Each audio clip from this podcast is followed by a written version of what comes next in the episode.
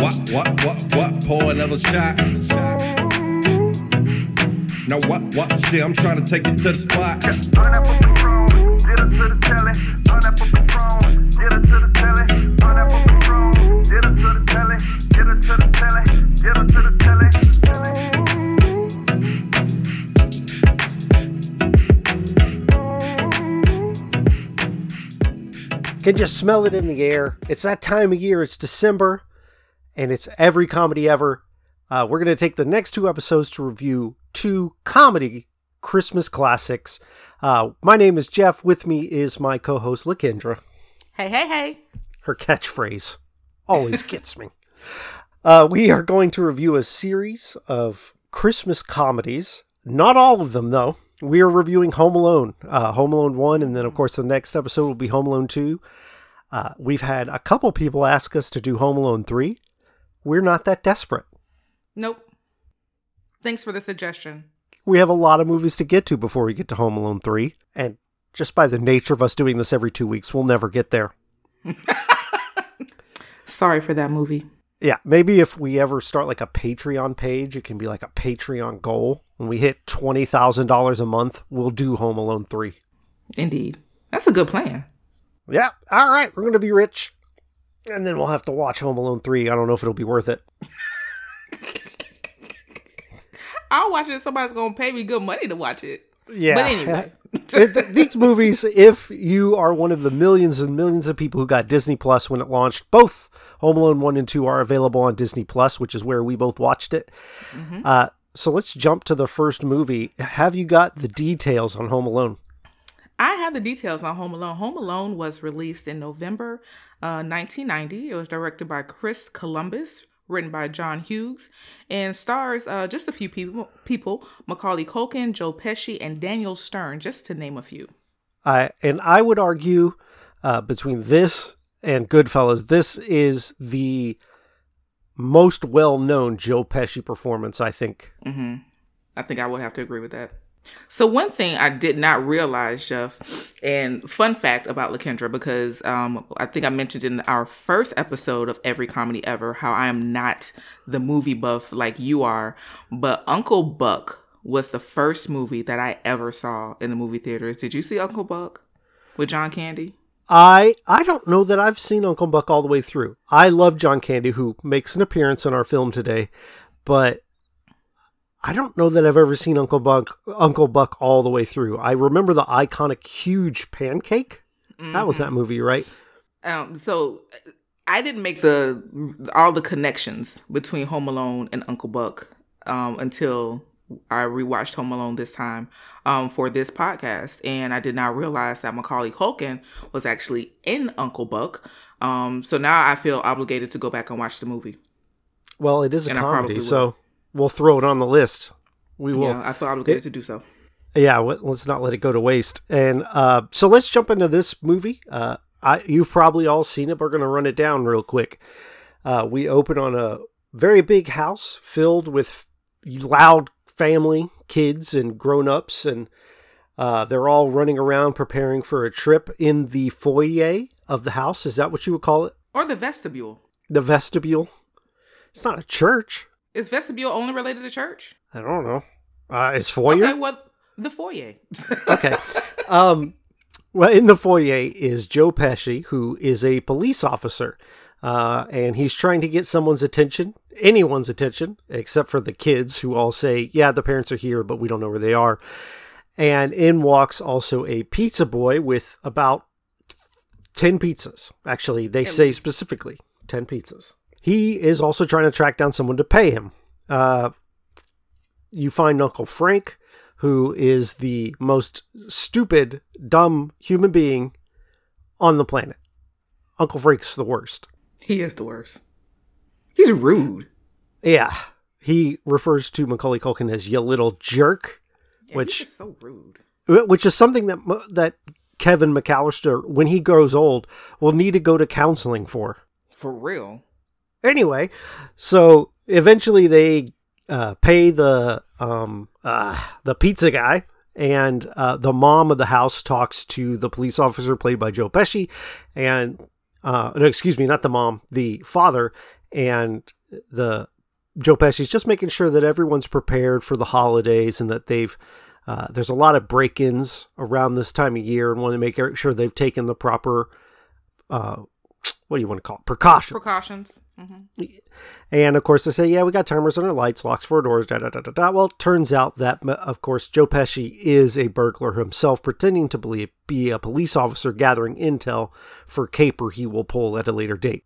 Kevin McAllister, played by Macaulay Culkin, runs around and just isn't getting his way. He's got an older, annoying brother, Buzz. He's got all these family members. He's going to have to sleep in the same bed with Fuller, who wets the bed, who's also played by a Culkin.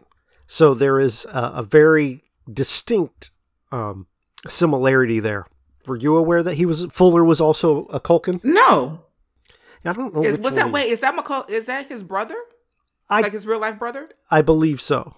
It's definitely a Culkin. I don't know where it's its brother or not. Further But- research. Fuller is known for wetting the bed, and to the point where uh, they cut to Fuller at one point drinking Pepsi and smiling at the camera, just Fuller, stop drinking so much Pepsi.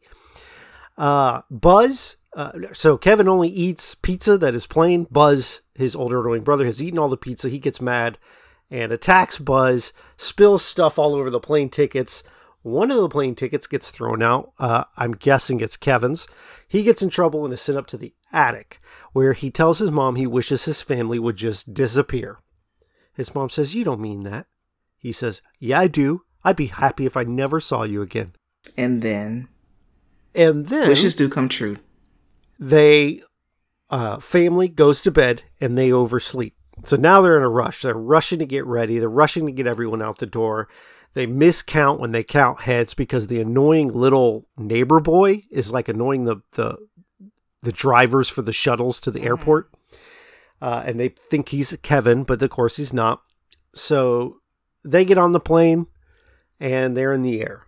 Uh, Kevin wakes up to find that his family has completely disappeared. Uh, the cars are still in the garage, which he, I guess, didn't know they were going to be on shuttles because he's like, ah. Cars are still here. They got to be here somewhere. he assumes they get raptured. Uh, that's basically what it is. They just disappear and there's no one around, right? And he's not remorseful even for a moment. He does the classic eye raise at the camera. I'm doing it now. You can't. Let me do it closer to the mic. Yeah, so we can hear your not eyebrow going up. Yeah, thanks, Jeff. Yeah. Uh, so they, uh, they being Kevin McAllister, um, then just kind of has the run of the house. He eats a bunch of ice cream, watches a scary movie. So the movie he watches is called Angels with Dirty Souls. This movie, this movie within a movie, was made just for Home Alone. I was gonna ask, is that was that just for the movie, or was it like a real movie, or were those scenes? So those scenes were just done for the for Home Alone. It was just made for Home Alone. Interesting. and so is the sequel that's in the in the next movie called Angels with Dirtier Souls, which Chon, is chon, just chon. brilliant by them. Uh, so they they cut back to the plane, and Mom realizes that Kevin is left at home, and they land in Paris, where they are taking a trip to, and try to call home. And Kevin doesn't answer because he's already had a run in with Harry and Marv. That's Joe Pesci and David, excuse me, Daniel Stern. David Stern's the old NBA commissioner, uh, Daniel Stern. And uh, they try to break in like the first night they're gone. And then Kevin's home. He turns the lights on. So the two robbers assume, hey, they're actually home. I thought they left, but they, they must not have. Uh, Can Mom- I just before you go any further, Jeff? So in this movie, y'all, I, I've got to say, when I first saw this movie when I was younger, um, I was mesmerized as the little black girl from Gainesville, Florida, who didn't have a big house, still doesn't have a big house. So to all my African American friends, when you watch this movie, if you've never seen it before, which shame on you if you haven't, because it is a classic. Um, the opening scenes let you know that this movie is not about us, okay? Um, because back then, movies did not really depict um, minorities in such neighborhoods. So you already know what's about to go down a little bit. And then you see all these children running around the house like they have no home training with the police officer staying in the middle of the house. and I just had questions now that I am a much older person watching the movie. Like, who is okay with a police officer standing in the middle of their house and not asking, why is this police officer here? Why was no one alarmed, Jeff? Am I asking the wrong questions? As the white guy on the podcast, I if there was a police officer in my vestibule slash foyer, I would have questions. No one had questions. I would. Ha- I I had a police officer knock on my door at six a.m. one time, and I had questions for him. Like, what the hell, man? Why are you here, sir? Yeah. No one asked the question. So then, as Jeff has been describing, people are running around. It's really chaotic. Um, and then the next thing that struck me as an older person watching this movie is how well behaved um, Kevin Macaulay Culkin's uh, character in this movie was. Like he's a kid, he's home by himself in this humongous house, but still manages to get up at a decent hour. Um, is well groomed, brushes his teeth, has breakfast. Like he does all the things that I don't think a normal kid would do if he were left home by himself. I don't think he took full advantage of this situation. Is all I'm saying.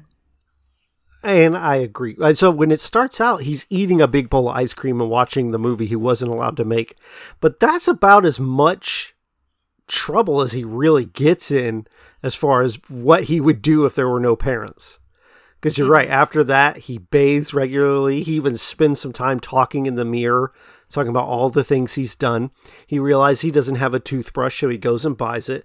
Of course, while he's in the mirror, you get the classic, iconic aftershave where he puts the aftershave in his hands, claps it against his cheeks, and then yells. And, and you have the, of course, the classic Macaulay Culkin scream face.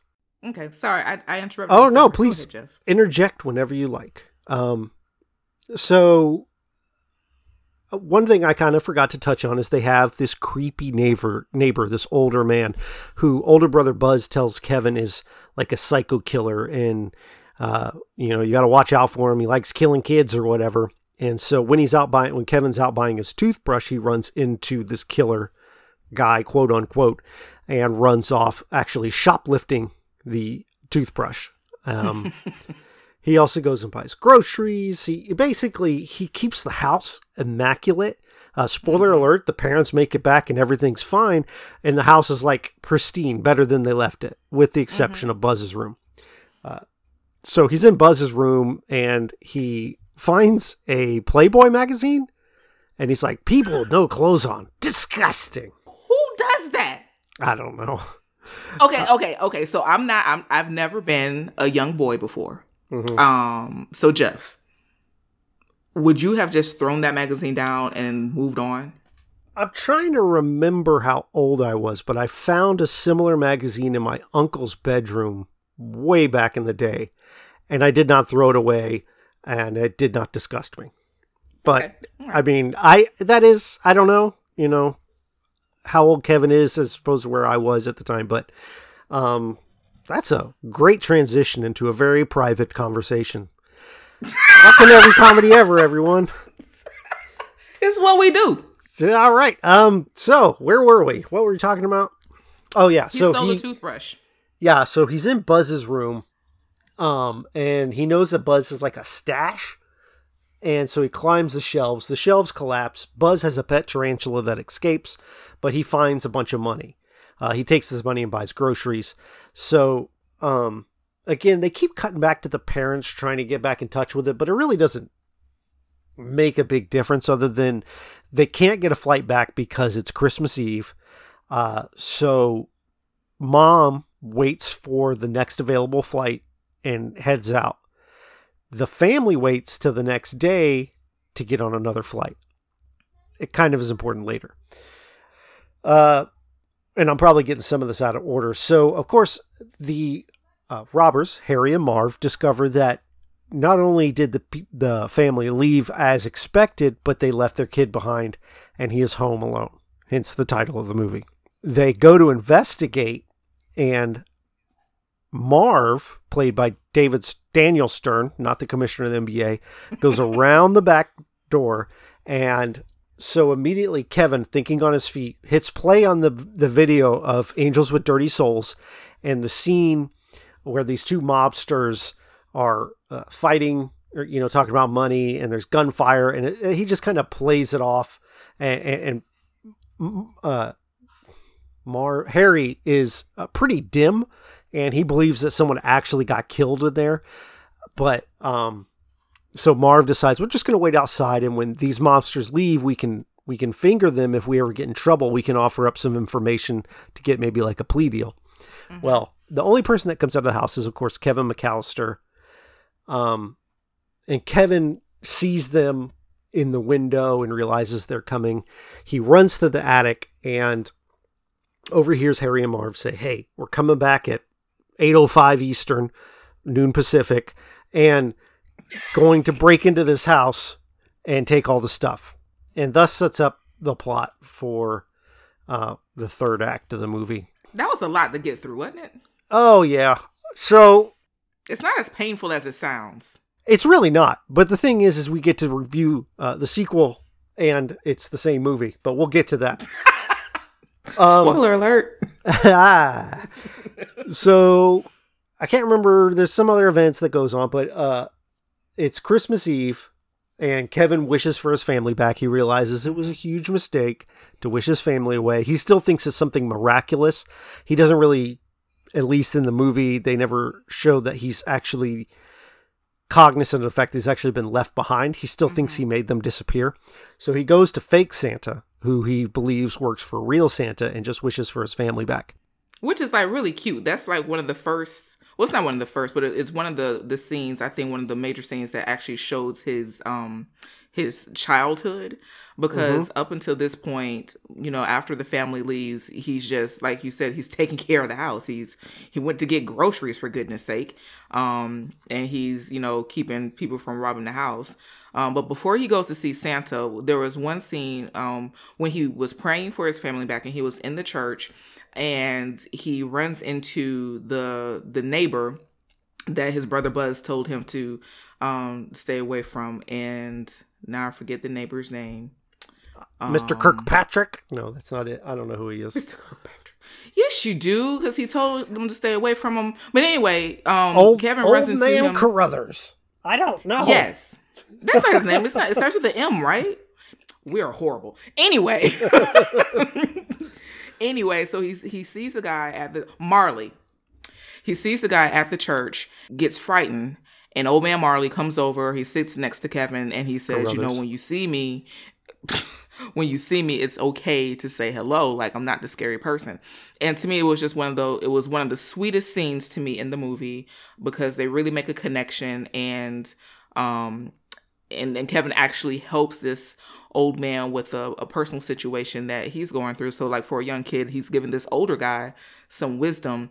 And then um, I think as Jeff will continue to explain, the uh, old man Marley actually helps Kevin out in his situation as well. So I think that's a, a key point. That was a key scene for me in the movie to make that connection between those two characters. Yeah, it's one of the best scenes in the movie. I I agree with you because I think Mr. Carruthers is very well acted, and um or Marley, it's good stuff. Uh, so as he's in church, he decides to head home, and a and a bell tone rings, and he realizes it's almost time for these robbers to come back. So he rushes home, and he sets up a bunch of traps uh, to protect his home, and then he takes time to microwave a delicious macaroni meal. He sits down and lights the candles, prays over his meal, and as he's about to start, the clock buzzes. What, nine o'clock, eight o'clock? Mm-hmm. It's go time. And he blows out his candles and he grabs his BB gun and he backs up to the door and he says, This is it. Don't get scared now. Which I think is another one of those iconic scenes out of that movie too. And then we get to the the finale, the climax of this film. Uh, the thing that put Home Alone on the map is the funhouse of horrors for Harry and Marv.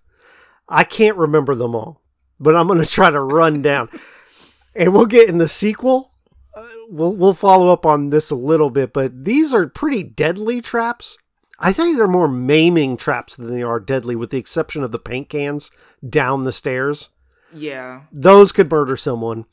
Uh, And honestly, Jeff, if you don't for if you don't remember all of them, I mean, because they're just he, he does so much. Yeah, so he does so much. they slip on ice, which is pretty minor. Uh, Mar Harry Harry Marv Marv, one of them burns his hand on the doorknob. The other one steps on nails. The other one's covered in goop and feathers. Steps on um, ornaments. Slips on micro machines. Gets paint cans to the face. Uh, what else? Uh, The they trip over. the- Yeah, torch to the head. They trip over some wires. Marv finally catches Kevin by the foot. Fortunately, the tarantula, Buzz's tarantula, is nearby. Kevin grabs the tarantula, puts it on Marv's face, and uh, Marv screams at the top of his lung.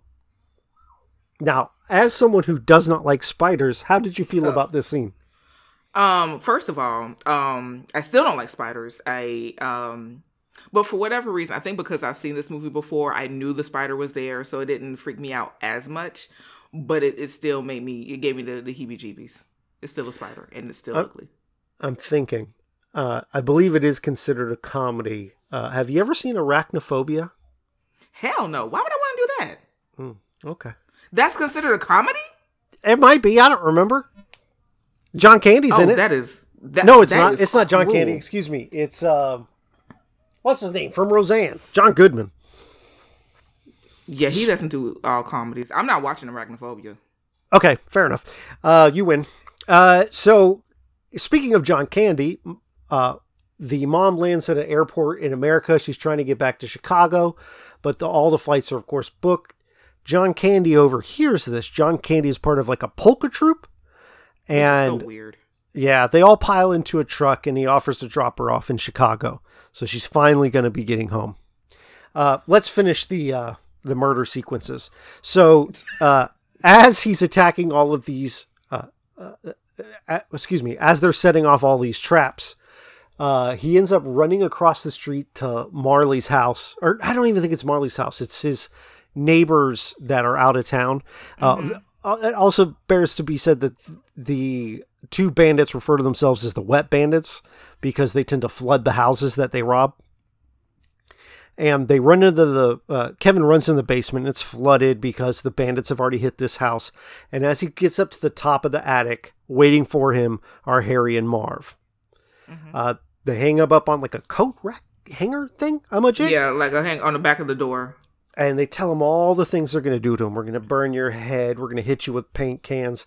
But first, I'm going to bite off each and every one of these little fingers. While they're threatening him, Marley arrives in the house from behind and just clobbers them both with a snow shovel. Harry and Marv get arrested, and all is well in the McAllister household.